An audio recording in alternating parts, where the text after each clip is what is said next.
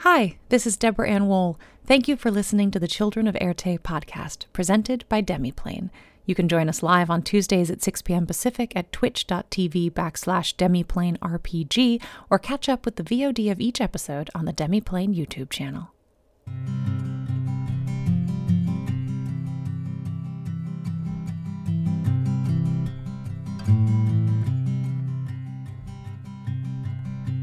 Bags are packed, are you ready to go? This time tomorrow we'll be on the road. Riding with you in the sunnier days. I wouldn't want it any other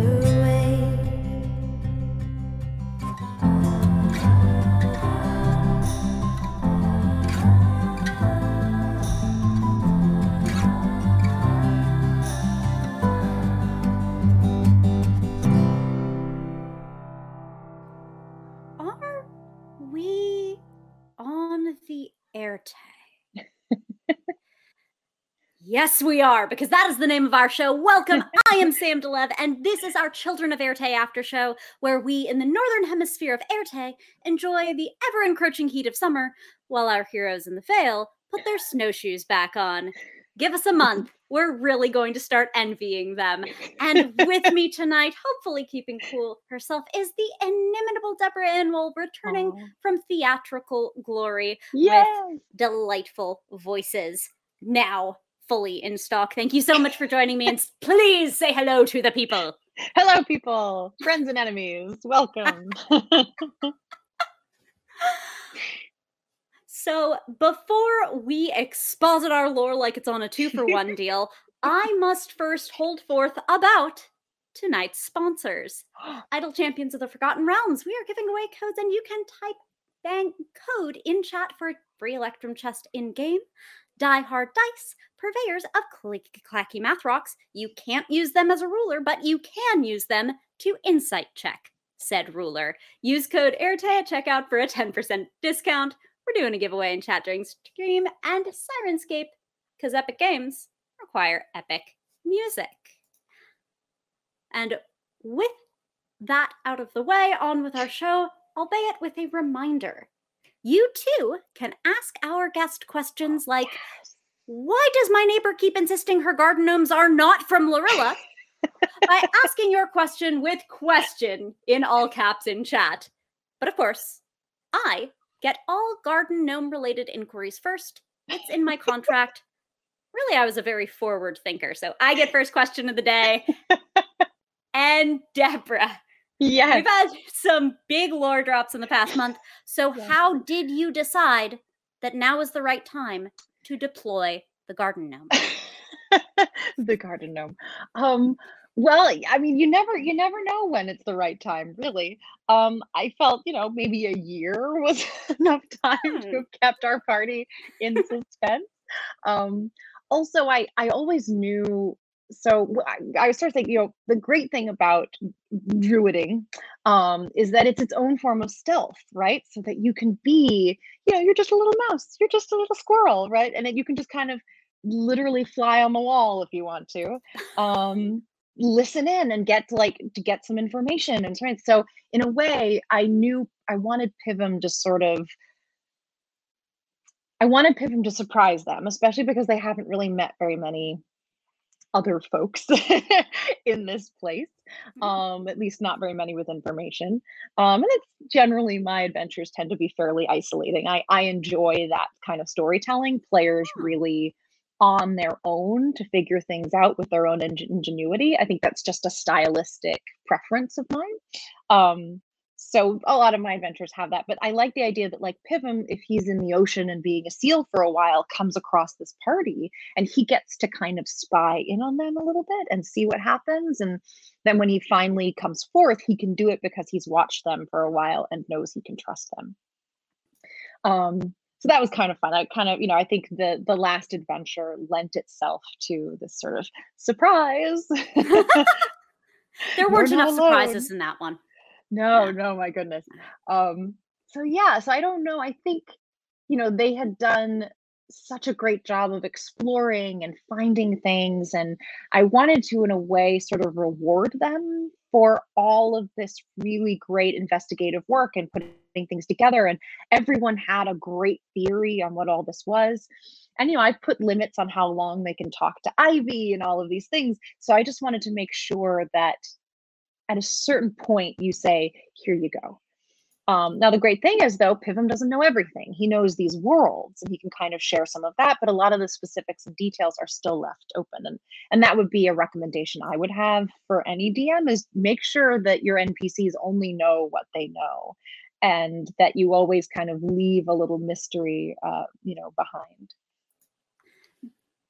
Did you intend some, do you consider Mhm. to be fairly knowledgeable about those worlds because we got a fair amount of information. Some of that is just from stuff that's very basic to me is entirely unknown to you, but Yes. you know, you're a guy who knows stuff. Yeah, well, I mean, he knows Lorelia, right? He knows his world. He knows the Veil because he's been here for a while, and he knows the stories. Now, that you know, that's another lovely little thing I've, you know, trick I've set up for myself. These are stories; they're not fact, right? These are not tales of history. They are tales of of of whimsy. And while those have a grain of truth in them, just as our fairy tale stories do, um, they are they say more about the people telling them than they do about reality um, the, the cultures that created those stories and so i again it gives me a really great way to say here's a little tidbits i'm giving you a little bit of information about where you are and what this is but nothing here is concrete or solid these are clues towards where you are um, because these are just fairy tales right the the snow queen is not exactly you know Andersen Snow Queen, but he's been inspired by, and so it's fun to kind of uh, you get to have your cake and eat it too. you get to be give information and be sneaky simultaneously. Surely, surely you're not suggesting Pivum's an unreliable narrator. We are all unreliable narrators, right? I mean, Don't listen, chat. You can trust me, definitely for sure.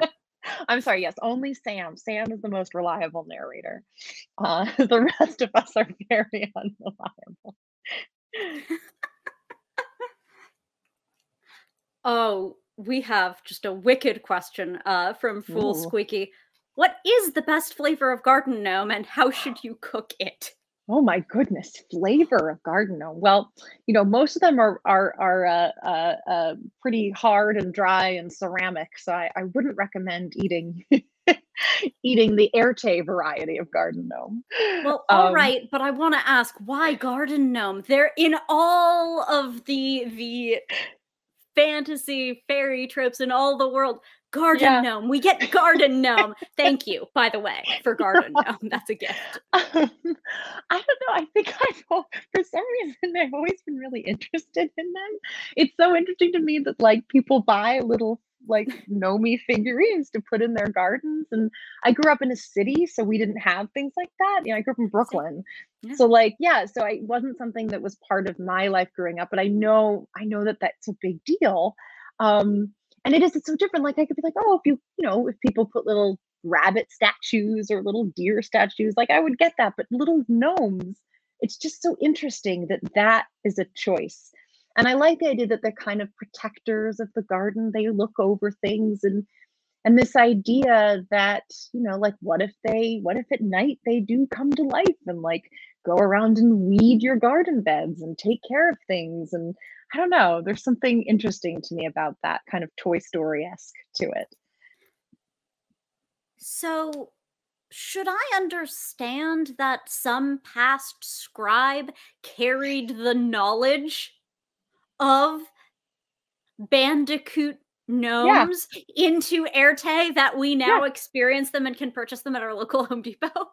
Exactly and that and that potentially yes the, the scribe went and saw this and went wow these protective little creatures that take care of the the land and and and love wildlife and flora and fauna um, and we're so enchanted by them and the way that they looked that when they returned to Éarte, they told the story and somebody wrote it or said, "Oh, that's a cute tale," and made made collectibles out of it.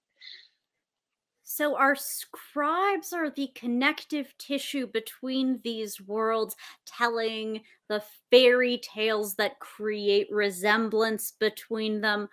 And they could share anything that they have learned with our world. Sure, They but again, it's a game of telephone.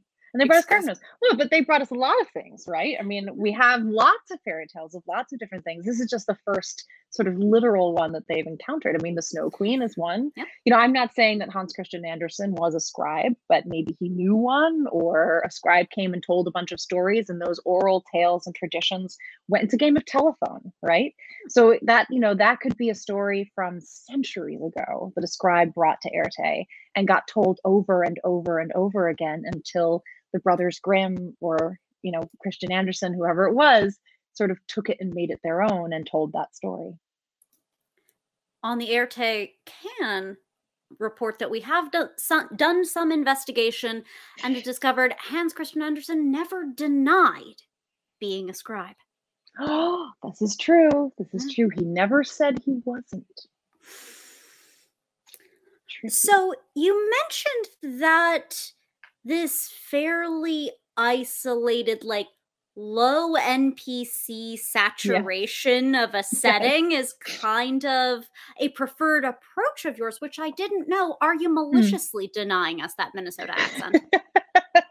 I know. Are you kidding? I love doing that accent so much. Um, I, I think I, hmm, I don't quite know what it is. I mean, I'm an introvert by nature, um, and so I, I generally don't prefer like large crowds of people. I'm much better one on one, and even in this kind of scenario, I just I find it's really it's it's a fear and a and a weakness and a flaw. I just sometimes as an NPC they'll ask me a question and I go and I kind of freeze up. So I I think I I go low on the NPC scale probably just because I'm still learning myself how I prefer to do it. Um, and I do. I mean, I just I my favorite thing at a table is to watch players figure stuff out right? Like, really, I'm a map maker and a puzzle maker, and I just get to set you loose um, in my crazy escape room underwater with a giant telepathic squid, you know? Like, so, and then I just get to witness the incredible power that my players have with their imaginations to create this story. Um, and sometimes when I do a lot of NPCs or I, I I I feel like I'm guiding too much or they they become so important so quickly. And I really I really want the players to lead. And and I haven't quite in my mind, my process figured out how to have an NPC truly follow the players' instincts, but still somehow be more knowledgeable than they are in the world. So I'm still I'm still figuring out that balance. But I, I mostly I do it because I just love players and I, I want to see what they do. I'm not as interested in what I would do. I don't know. I think the last chapter illustrated a beautiful solution to the problem. you can have all the NPCs you like, and they will simply eat the characters if given a chance. Just eat you as fast as they can. Yes. We had a question to that effect um, from Sudyan. What is your name for the abyssal elder entity slash kraken slash giant squid boss, and uh, why is it Irma? That that um so in my notes this is a little hush hush don't tell the players um if they watch watch close your ears. I just call it the first one. Um that's a little maybe you'll find out later in some other subsequent lore drop why i call them the first one but they're the first one. Um that's all i call them in my notes. I mean they are you know essentially my inspirations are always the the like the stories I loved and the things that always inspired me and and taking those taking tropes and ideas that are so clear that you can say giant squid. And we all have kind of a communal an amazing communal understanding of what that is. It's like telepathy right? I can say giant squid and you see something. I have inputted a picture in your brain. And and I like the idea that with some of these tropes, we are kind of immediately on the same page. Um, because then I get to twist it on you, right? Like it isn't just uh, 40,000 leagues. What is it? 60,000 leagues? I forget what it is now. 30,000 leagues under the sea, whatever it is. Um, it isn't just that story. It's now that plus this, you know, creepy, able to read your mind, able to manifest your greatest hopes and fears. Um, you know, I get to twist it a little bit, which is fun. But we're all we're all in the same story together, and there's something really powerful about that. Using trope to your advantage, um, without letting it take over, without letting it become predictable. Eat your heart out, Captain Nemo. now I'm worried though, because the existence of first one suggests there might be more. I, I'm sure it's fine. We have nothing I'm to sure worry it's about. fine. Don't worry about it. Don't worry about it. Uh, but do you have any sense of like when, how on the nose to play those kind of tropes? Do you have some sort of like, okay, here is where I back off, or uh, this trope isn't necessarily transparent enough to be that kind of shorthand you're talking about. Right, I right, need to lean in more. Right. Do you have a sort of like a heuristic for there? This is the Um, fairy tale point that I want to hit. Right, right, right. I mean, I think, you know, I think I spoke talked about this before. If it wasn't on the Éarte, then it's in, been in other podcasts and things. But I- just a great um, uh, um, exercise, like writing exercise that I really respond to, was called the literary scratch test. And you know, when you'd get allergy testing and they scratch you and they with something that you might be allergic to, and then they sort of you look at the dots and you see what you respond to. So a literary scratch test. Um, and I'm forgetting the person who invented it, um, but they the the the they give you questions, things like you know list five things that break your heart, list five things that make you gag, list five smells that you love or five that you hate, or and it's just a whole bunch of things, things that break your heart. Um, and anytime you're writing out those lists that something goes or you have a really immediate strong visceral reaction to to me that means i know how to write about that. That it immediately mm-hmm. puts me in a space that i can be very inspired unblocked right? Like simple like the stairs down to the basement right? Like what a basic trope. Even those of us who didn't grow up with basements know what that is right? Um you know spider webs you know uh, in the ce- you know ceiling of the thing. We we all have this uh, sour milk right? There are things we all respond to i- specific you know uni- uniquely but we all have a, a jo- communal kind of feeling about it. And and so a lot of times even if it's something that's really specific to me if i know it really well it's that idea of universality through specificity so if i go something that you know something that that scares me or makes me sick or makes me sad that's really specific to me i know how to write about it in a really specific way that will make that telepathy happen that will allow everyone else listening to see their own image but that will correspond with what i'm doing because i know that in a visceral gut kind of way. So that's always my kind of test is that that literary scratch test. Is it am I a little bit allergic? Do I have a, a reaction to this idea or this concept? Um, and that's always a really good place to go. I had never been introduced to the concept of literary histamine, but I'm really into it. I love that. It's I mean, great, even just as like an artistic like process or exercise in general. It's just interesting to see like if you were to answer those kinds of questions, what are the things that you go, ooh, whew, that really I feel that in a very specific way. It's cool. Yeah. So, in terms of things that have resonated with you or that are very close to you versus things that become close to you, because we know you are a research nerd and I in very am. good company. And as Rumpus Imperator points out, this story's included some pretty in depth dives. We see what you did there on an incredible range of topics. And so far, how many of these things have you known about? How many have you learned from scratch? And how many were you just looking for an excuse? Yes. So number three, all of it.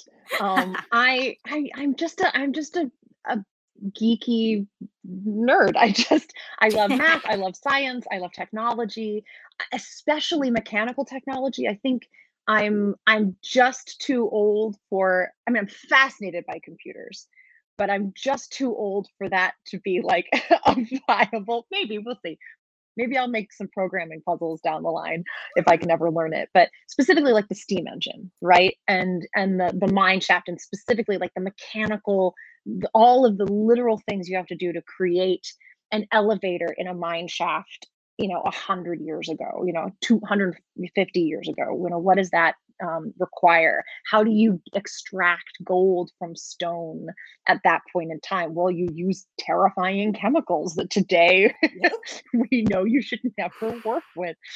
Um, it's just fascinating to me. Uh, I, I think I've never been very, I was never very good at history um, at school, but I love it through this lens, right? Learning about history through a specific lens like steam locomotives. Um, and so, yes, so the steam locomotives I'm fascinated by. I mean, I think I just, I love old trains and that idea because it seems so romantic and I was very allergic to it. Uh, and so I, I knew I wanted to do that research. Um, the mining and, you know, cyanide processing to get gold. I didn't know that one, I'll be yeah. honest. That one horrifying horrifying um but that's part of how they did it it works but it's just you know it's awful um research and, the strongest osha violations you can find. Yeah the deborah um, method yeah and all of those all of the the mines and how all that worked and how they go through is all all part of it. Um the little old town you know i i i didn't i don't think i um there wasn't like a ton of research there, but I certainly like looked up old mining towns and what would have been there. And oh, and I did a little bit of research on museum uh, dioramas and the kind of things that they they do because I was like, it's a big museum. I was having so much fun with that because I really wanted I really wanted the the zombies to be hard to spot, and there's something fun about having like you know which one of these is yeah. not like the other you know? And um, there is that trope of museum comes to life that's so yeah perfect. yeah. so once again. Exactly so once again but the again the twist gets to be that you know it comes to life and fake and then one eats one eats you yeah but which one is kind of fun.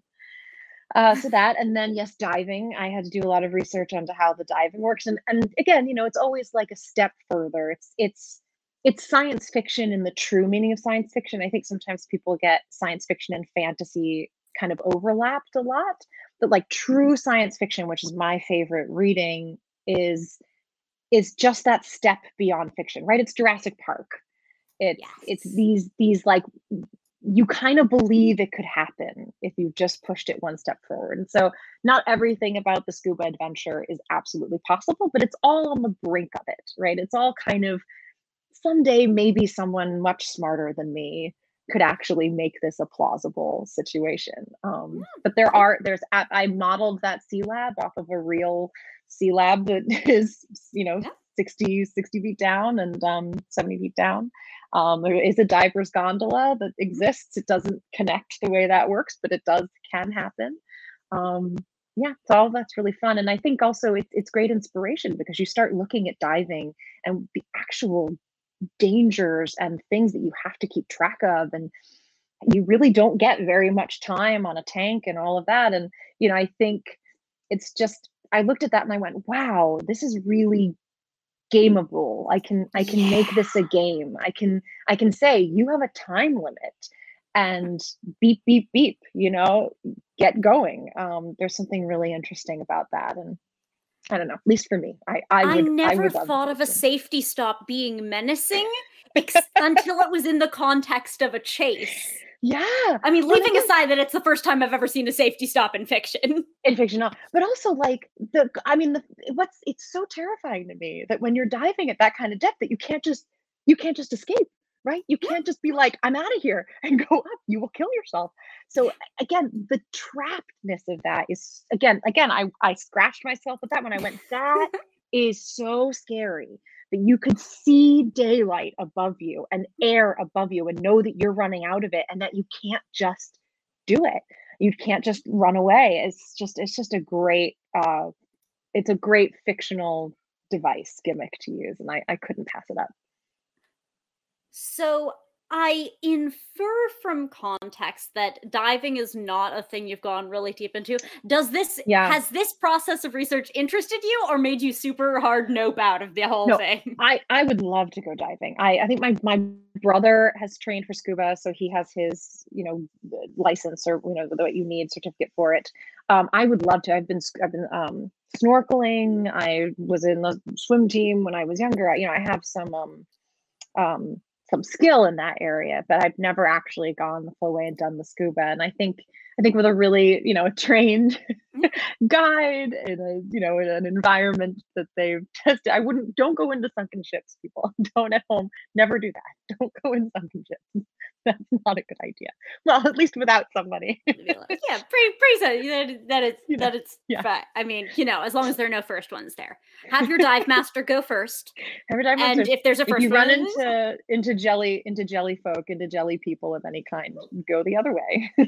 go the other way.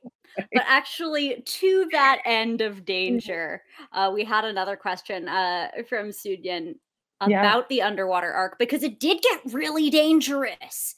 Like they split the party like it was their I job. Which I love it so much. Oh, that's such good splits. I love it so much. I I'm such a fan of splitting the party. In fact, I told them I was like, look, I'm not telling you to do anything, but if you split the party, I will never outright like uh, penalize you for that, right? Because I am so the like intercut when you split the party and I can go from like this, this, this, and you get a little cliffhanger and you get to cut over here and you get a little cliffhanger. Like, yes, you might get hurt, you might die, there will be consequences, but I'm never like outright gonna punish you because you split the party. Like, please do it because I think it's such dynamic storytelling and it allows these interesting pairings to happen where different aspects of their personalities come out. I am all about it.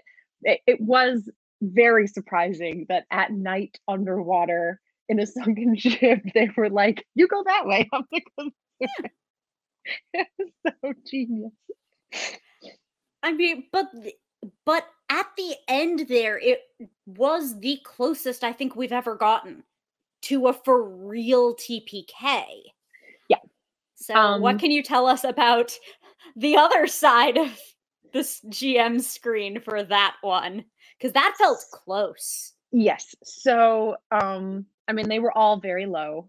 I think, you know, at, at that time, it, it's it is my job to make sure that everyone at the table feels the tension and is having fun, right? And it isn't fun if I just go, you have no options, you're dead, right?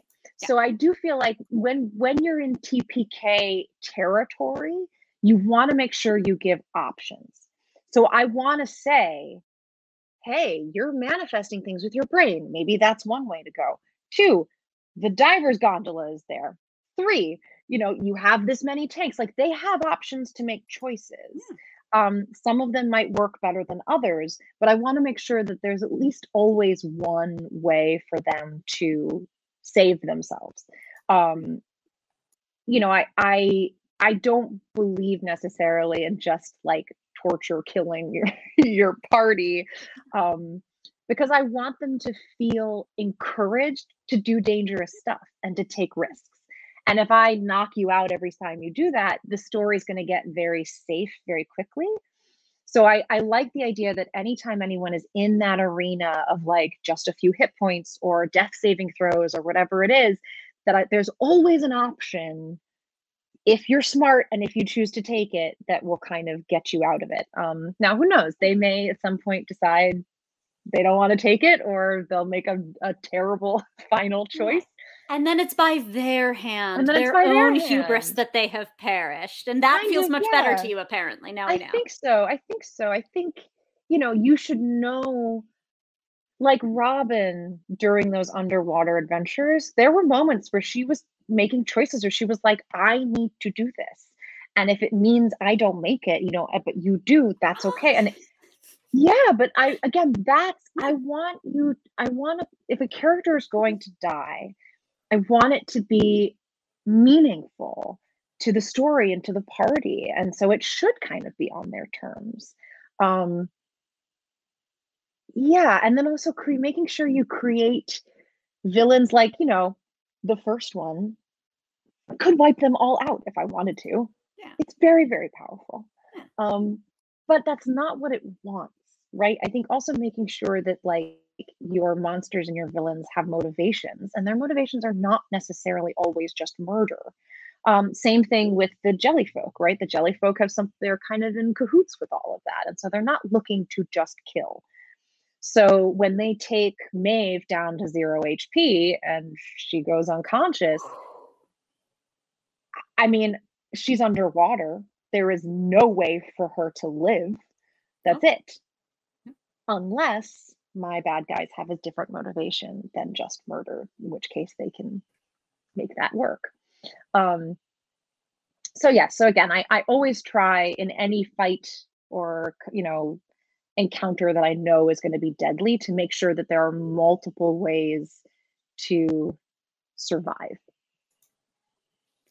And it sounds particularly important the more powerful your enemy is, Yeah. since, as you say, the first one is the uh, cephalopodal embodiment of Roxfall, everybody dies. It could it could have yes, it could have gone very bad. but again, I'm trying to give you hints. I'm trying to be like, this is not good. They're not getting it. you know? Options in much the same line as you've talked about how you approach puzzles, and Mhm. agency in much the Mhm. same way as you talk about not letting NPCs drive the car. Exactly, exactly. It all kind of falls into the same same space for sure. Yeah. So, good tips for anyone GMing out there. Options and agency. Options and agency for your players. Yeah. Yeah. But since I have um, mentioned uh, puzzles, it's like it doesn't even take a full three beetle juices. It just takes the one.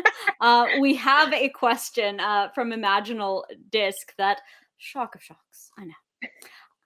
Uh, where they saw a prior interview about you using props and puzzles and how, if you have used that in your uh, DMing this campaign, or even just sort of the mindset that you put uh, towards some of that. Like, how do you bring prop mindset to prop mindset right well so you know that's all the like papers that they find and stuff like that and you know a lot of that's flavor you know Yeah. as much as anything else it's just a way to kind of be like one it's fun for me because i get to make a prop um and two it's it's something they can refer to right this way especially like with the the hand signals for diving right um it's a, it's a one a fun way to be like look at the research i did Two, I got to do cute little doodles and I got to figure out like why does this exist? Like this is study notes for the test next week, which was fun.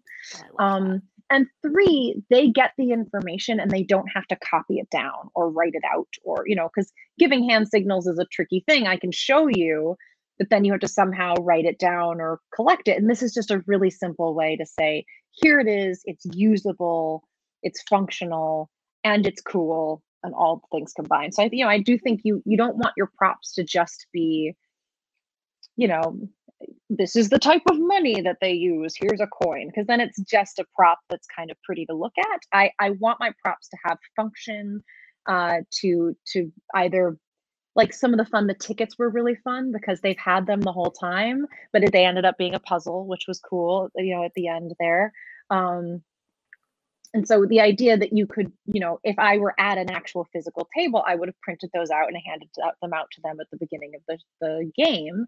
And the idea that like 20 weeks later, they might have gone, oh my God, and put them on the table and rearranged them to figure out how it goes together um, is very exciting for me. So that's fun. Um, you know, the digital space is definitely a different digital, you know, the online space is a little more challenging for that. So I'm trying to come up with ways to to do that here. Um, we were just talking about word puzzles. Word puzzles are really fun and easy to do. We were talking about uh, semordnilaps, which are Please tell the good people about some ordinal apps because I learned today. some of my favorite um, uh, uh, puzzles are use semordnilaps, which are um, essentially words like like a palindrome, except it creates two different words. So um, something like spot or um, spot or pots, right? So it's spot in one direction and pots in the other. Warts, straw. Um, so those are really fun. You can create a lot of really interesting puzzles using some more laps. Um, another fun one is like words. There's going to be a word for it that I can't remember, but words that um, you can change the stress on. So um, mm. combat versus combat. Mm-hmm. It means two different things depending on where you put the stress. Um, reject versus reject. Uh, so there are a lot of really cool puzzles you can do with that.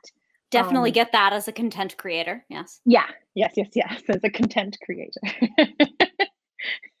as a content content creator. Um, so yeah. So I think you know finding fun like those just exist, and those concepts just exist, and and so it's just about your creativity and how do you take that and make it a puzzle, right? I mean, is it a bookcase? And there are titles of books, and they have to pull the ones that have some laps in the in the titles at the same time like the you know if it's mother pots and my name is spot and you have to pull those two books at the same time you know like what a fun puzzle that is and that's literally off the top of my head. Um so yeah there's just endless ways that you can just grab things you know like no one has a copyright on the crossword puzzle. You can make your own crossword puzzle right? And so these puzzles just exist and you just have to find the fun creative ways to make them your own and insert them into the story.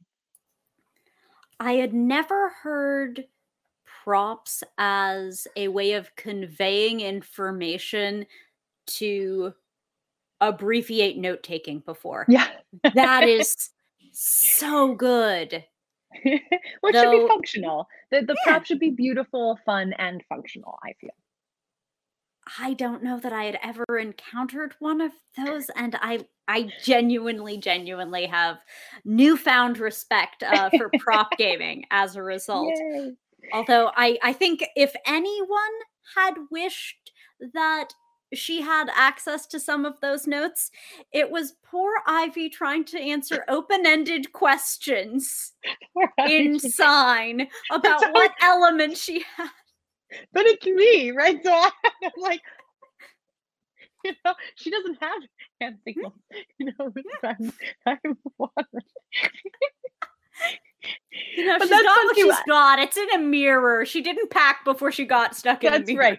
Here's here's my other DM tip. Make it fun for you.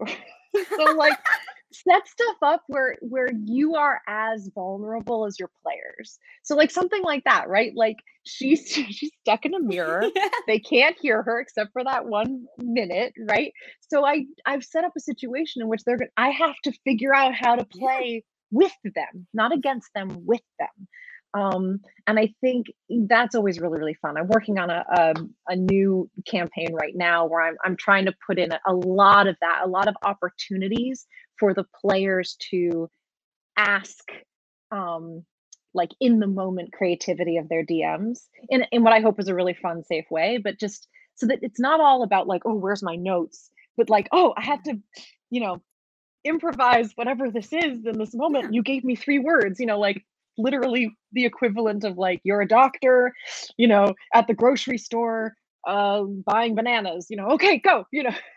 A new take on the Herald. It's not just for Robin anymore. it's not, no. Oh.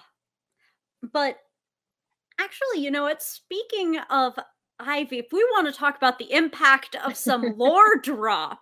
Yes this past month i i would say uh she has herself been the business end of said lore drop uh with the accompanying paranoia from our party it's yes. not it can't be surprising given that lore drop was rulers bad and discovery from ivy is ivy ruler but how how do you manage a party doubting a character like Ivy on whom the campaign's conceit depends, but the party has to be a certain amount of paranoid or you don't live to level 20.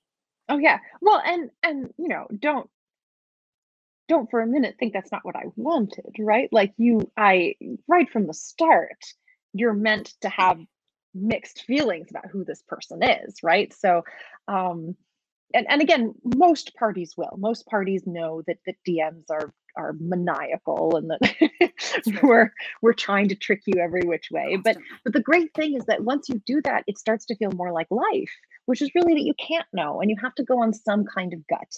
Um, because if if I'm a if I'm using tropes, but I'm subverting them, and sometimes in ways that you're not expecting, and sometimes in ways that you were, but it doesn't quite fit with how it normally goes, I I get to reintroduce this idea that you don't know, right? You really don't.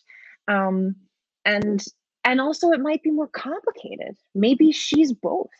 Maybe she is a ruler who caused some harm and maybe she's also trapped and deserves to be let out you know? Like maybe she's deeply in love maybe she's fooling them. It could be both right? Nuance! Right? It can be both and and and i i think ultimately again when we talk about player agency uh, if i make it too cut and dried then I've decided for them how to handle the situation. If she's clearly good or clearly bad, quote unquote, then we I've decided already how to hand for them how to how they're going to handle it. Um, but if she's more complicated than that, it leaves it much more up to them and what feels right for this story and this group that they're their their story they're telling. Not that I'm telling, that they're telling. I mean, there there was a certain percentage chance that this party's like, well, Pivum just told us you uh you get rid of the rulers, ruler squared away in this mirror. Done. All right, one down. Let's go. Well, I'll offer this as well. So another another again GM tip if whether you want it.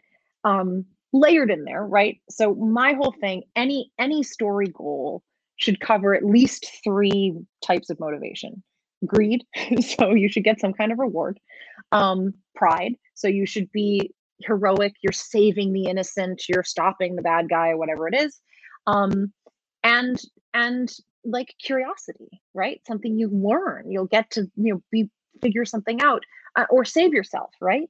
So the great thing with this is it's a little bit of everything right? So potentially there's this innocent woman you could save. Two maybe she's terrible but you're super curious about it. Three, it might be their only way out. You know, I think I think from the information they have and what they're working on and what Ivy has shared with them, th- this is their only lead. So in a way, I think if it's important to just the like progress of the story that they continue to find the shards and put them in, you know, there's a little bit of doubt, but there's also a little bit of need and that you know i think that's important to have multiple motivations working on any goal in order if you really need it to happen. That way the entire party feels motivated to do it um, and eh, there's there's just more likelihood that that even if they're not sure about her they're like we have to risk it because this is the way forward. So you heard it here first, chat. If you need party to do something, at minimum, uh, call out to two of the seven deadly sins. You might need to pull up seven if you really need to yes, that absolutely. Go with the go with the sins. They're always really really helpful in terms of getting parties to do things. I mean, though you alluded to curiosity, which I know can motivate me to do almost anything, curiosity and also my very strong, a very very strong motivator. And I, you know, I think there's very few rules that I give a party up front but mainly they are like just follow the thread right like that's my only sort of hmm. request it's like maybe don't follow the bunny rabbit into the field when I've told you there's a mysterious well, you know, unless the bunny follow rabbit the has moose. a top hat. follow the moose. if the bunny rabbit has a top hat and a stopwatch, follow the bunny rabbit. But you know, like generally, if you can, you know, I'm gonna leave you some some story threads, and all I ask is that you op- may remain curious about them and build something into your character that is excited to follow the mystery to to adventure even if it is only a love of adventure that you build into your character a reason to to follow the thread. Um, but how you do that and what choices you make along the way i want to be totally free. Um, but yeah, just like we do in life, you know, just just keep that curiosity open. Yeah, there are a lot of ways to uh, get on board with the RPG social contract, but Yeah. please do for your GM's sake. Uh, though they will continue deploying greed and pride. We work really hard. so too. we want you to enjoy the, the fruits of our labor. So please enjoy them. It's true. But for all of the paranoia about Ivy, they've taken to Pivum really immediately Yes, and they have- they have no fear at all about Pivum, man. Pivum's the greatest. Yeah. The power of the garden no. The power I'm garden just saying. Um, but I've really loved garden seeing. Pivum's interactions with Neb in Mm. particular. And uh, Cassius had a fun question asking whether having Pivum be a druid uh, was intended perhaps uh, to help Neb with her wild shaping. Uh, and uh, that Cassius had been hoping uh, for an excuse to get Neb flying animals early. um, it was, excuse me, um, not intended to help Neb. Really, it it it spawned out of this idea that he could spy on them as as a seal. Um, um, I just I don't know. I again like I just really I had this image of like this cute little seal that's suddenly like hello. You know? it's like I kind of just want to do that. Um, That's that's all the justification anyone's ever needed, quite frankly. There you go.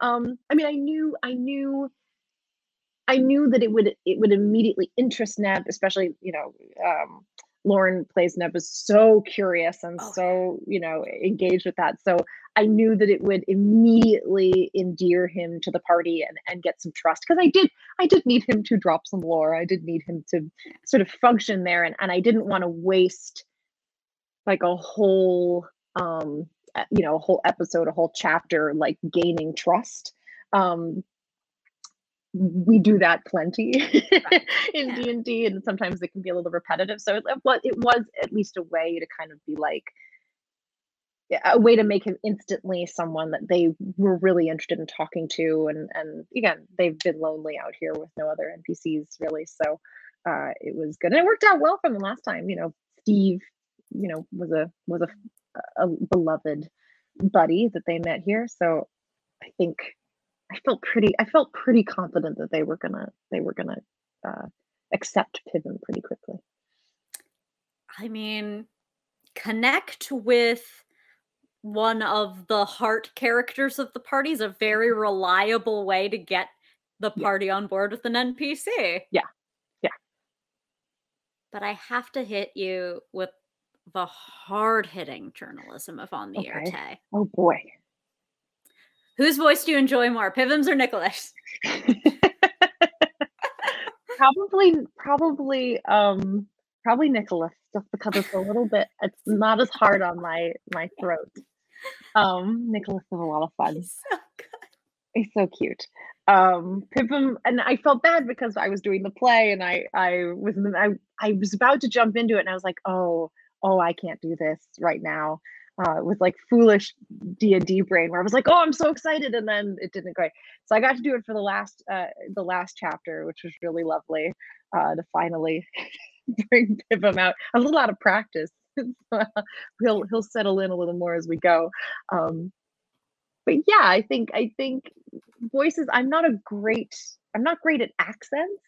Um, other than my my Minnesota, I do very much enjoy my Minnesota, and my New York is pretty good. But uh, but I do like voices. I think you know that that can be really fun. It doesn't always have to mean an accent. Um, it can just mean placing it in different places and you know plugging your nose and blah blah blah places. Like you know I don't know. It's just kind of little funny tricks you can do. Um, to give something a whole different flavor. Character voices are more than accents. Don't worry if your French accent is horrible, chat. Though also, maybe that character has a horrible French accent. Or or it's a game and you lean into the silliness of it. And yes, it's supposed to be an authentic French accent, but you can't do it. So you sound like Pepe Le Pew and we have a good laugh and you move on, you know? Because Honestly, that is the apotheosis Yeah. of gaming. There's Yeah, that. it's- That's it. That's the win condition. just I think always remembering that this is a game. It is meant to be about fun at the table and great stories. Um, and that and that yes, it is a as a DM, you want to put yourself out there so that your players feel comfortable to put themselves out there. So in some ways, if I do a terrible French accent, it encourages them to to lean into their discomfort Yeah. a little bit, try things. We actually have a question a little bit along those lines Hmm. from Cole 12 Monks. Uh, the first 11 monks did not write in, but we do have Cole now asking how you would facilitate a spirit of role playing, uh, particularly at a table perhaps of more technically or tactically inclined players, especially if you're you're that theater kid at the table, Ah, that yeah. one player embracing the role playing aspect. How do Gosh, you how do you get that there? Or Gosh, how do you so do hard. your part? You're not going to change Right. people, but how do you Yes. how do you move the needle? that is that is so tricky and and and you know table chemistry in that way is important and i have absolutely there have been a couple of times where i've run games for parties where i'm like oh oh i'm not your dm right like like let's run this i will lean into the game you like to play but like this is you should probably find somebody else because this is not my mm. strong suit you know kind of mm. thing and and you're not again you're not going to have as much fun playing my game and i'm not going to have as much fun dming for you and this is about fun. So it's okay if we're not always a perfect fit. Um, but i think you know not all of us have the luxury of finding multiple you know people to play with and going from party to party and all of that. So i would just you know make sure that everyone at the table knows what excites you about the game and especially if you're a player make sure that your your your game master knows um the things that excite you and what makes what's fun for you and and if they're a good game master they'll make sure that there are opportunities to sort of let you experiment in that um and then i would say if it is a tactical technical kind of group um just remembering that there are out of the box ways to be tactical um and and perhaps you know again if you're if you're in a party of a lot of fighters or evocation wizards or things like that like maybe maybe you're the bard arcane or sorry the rogue arcane tick trickster who uses illusion right? You know like there are there are other ways to be helpful. I remember i, I was i was playing a rogue arcane trickster and there was a big battle and there were animals loose and things like that. We were maybe fighting a lion or something like that. And my everyone else was just fighting. They were just in combat and throwing things at each other and my character kind of liked animals. So i was like oh no. So i created the illusion of a cage around the lion and it failed its check. So it genuinely thought that it couldn't leave this little space and it ultimately stopped the battle or at least kept that one contained so that the others could go and fight other things and i was like that is a tactical play right that's not just Yeah. role play that is tactical but it is free thinking and out of the box and creative in the way that I think I like to play, which is just slightly Yeah. slightly offbeat, you know? Yeah. Um, there so are ways to be creative that are not yeah, you have ultimate control during your turn and and and and it's perfectly fine. You know, flavor things differently. Again, you know, like there's Mm. text in the in the spells and in the books, but you it can be anything you want. I mean, if Children of Éarte teaches you anything, you can flavor stuff however you want. so right so if something is a is a is a whip you can make it a tentacle It essentially works the same way right you can just change what type of damage it does or however you want you know there are things there's so many different ways to just say when i cast this spell you see mist come out of my mouth and it travels and loop de loops over itself until it swirls around the head as long as you're not mechanically changing anything you can tell the story any way you want. So I, I would absolutely own your moments um, when that happens. You know, when a when a tactical DM says, I hit you for 13 points, you go, Oh, the arrow lands in my chest and I pull it out as the blood gushes down. You know, like you can even if the others don't want to do it on your time, you can hundred percent lean in to your Yeah, it's your time. your time. Yeah. I mean, my takeaway from that, of course, is at any point in combat, you can make animal friends. I don't know what you were intending to convey, but that's what I gleaned from this. At any time. Uh, we have another question from Maverick too that simply delights me. Ah, Hi, Um, Maverick. I know Maverick too.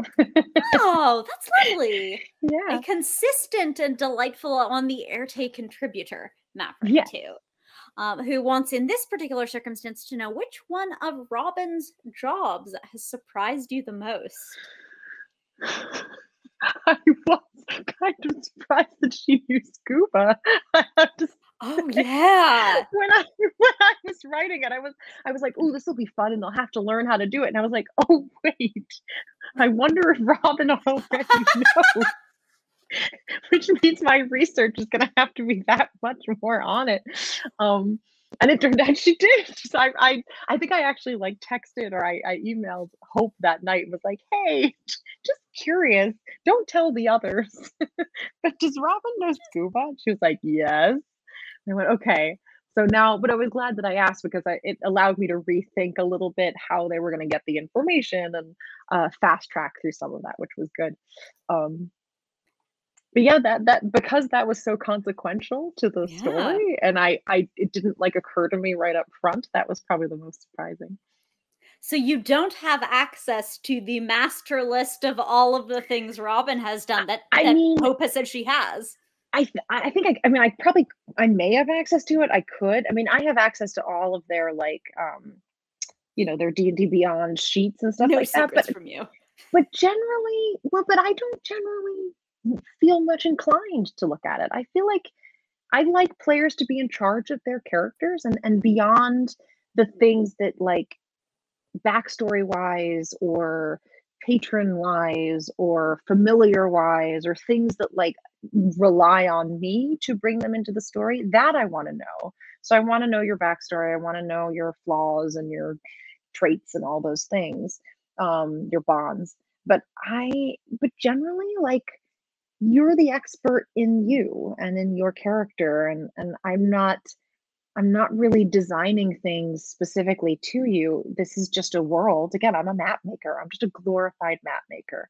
And you get to explore the map uh, and whoever you are is who you are and that's exciting um, so yeah so i i might have access to her list but i'm i'm certainly not trying to write towards it it's just a fun coincidence when she happens to be an expert in like the big thing I mean, look, you never know when it will come in handy to have Yeah. been a body double for a dead body on set. you that never know super I helpful. I would be in that document just to read the wild and wacky things Robin's done. Not Well, I'm even for the game, just like tell me more about this character.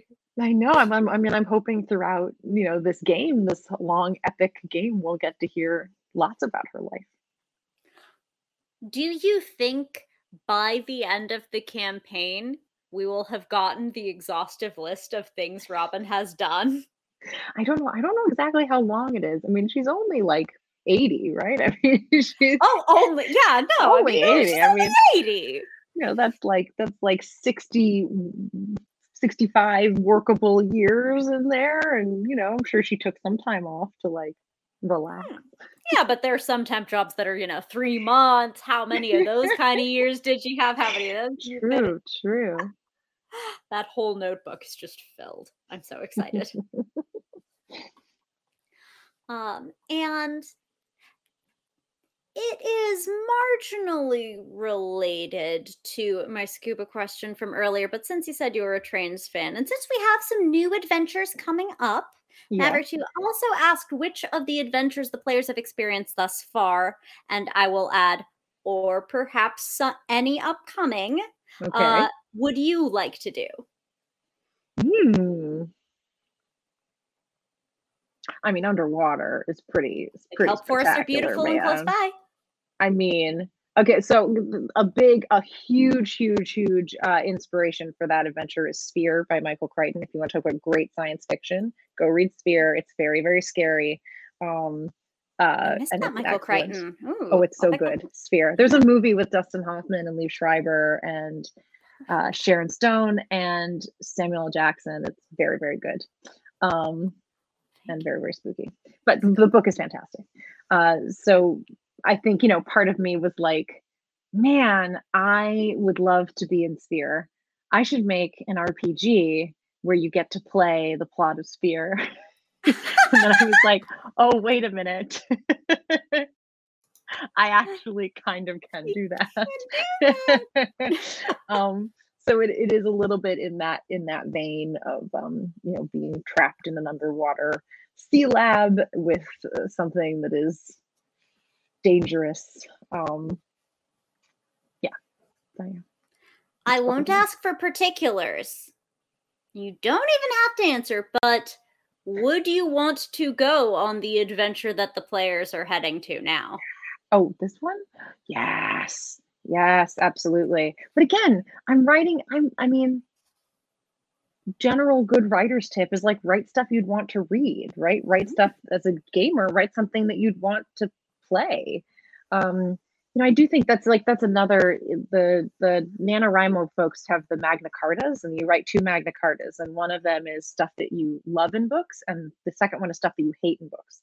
Because sometimes we think we have to be like really good writers and like write about really important serious things but we don't actually enjoy reading those yep. things yep. you know but we think that they matter in a way that's significant and so we're sort of push ourselves into that and so they really say like put those above your computer or wherever you write and remind yourself that if you start to go off into the territory of like good writing because you think you're supposed to you're never going to be as good at it as you are about writing about stuff that you really love and something that you would really want to read. So in the same way, I kind of I kind of only write stuff that I want to play.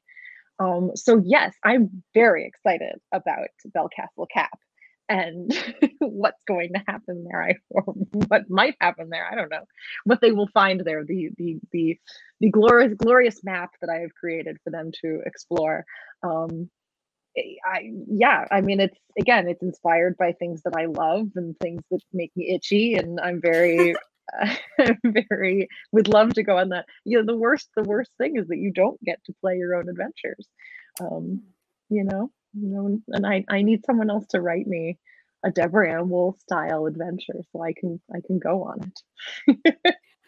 well, chat, you've heard it. We have all taken up the challenge. Please create beautiful new adventures suffused uh, with palindromes and garden gnomes because that is going to do it for us tonight. Please don't forget to tune in next week for our regularly scheduled Children of Éarte and watch our heroes stay cool. I envy them already. And thank you so much for joining us, Deborah. You want to say real quick uh, where the people can find you? Oh, I, um, under my name on the socials, I suppose. Uh, Deborah Ann Woll, W O L L.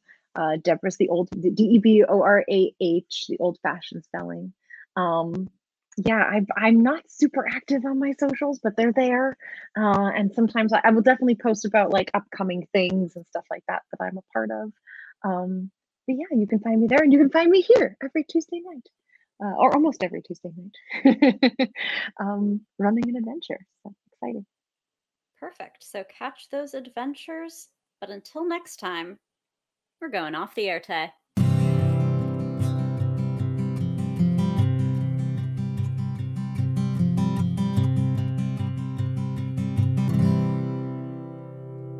Thanks for listening. We hope you enjoyed this episode of Children of Éarte. To learn more about Demiplane, visit demiplane.com and embark on your own adventure today.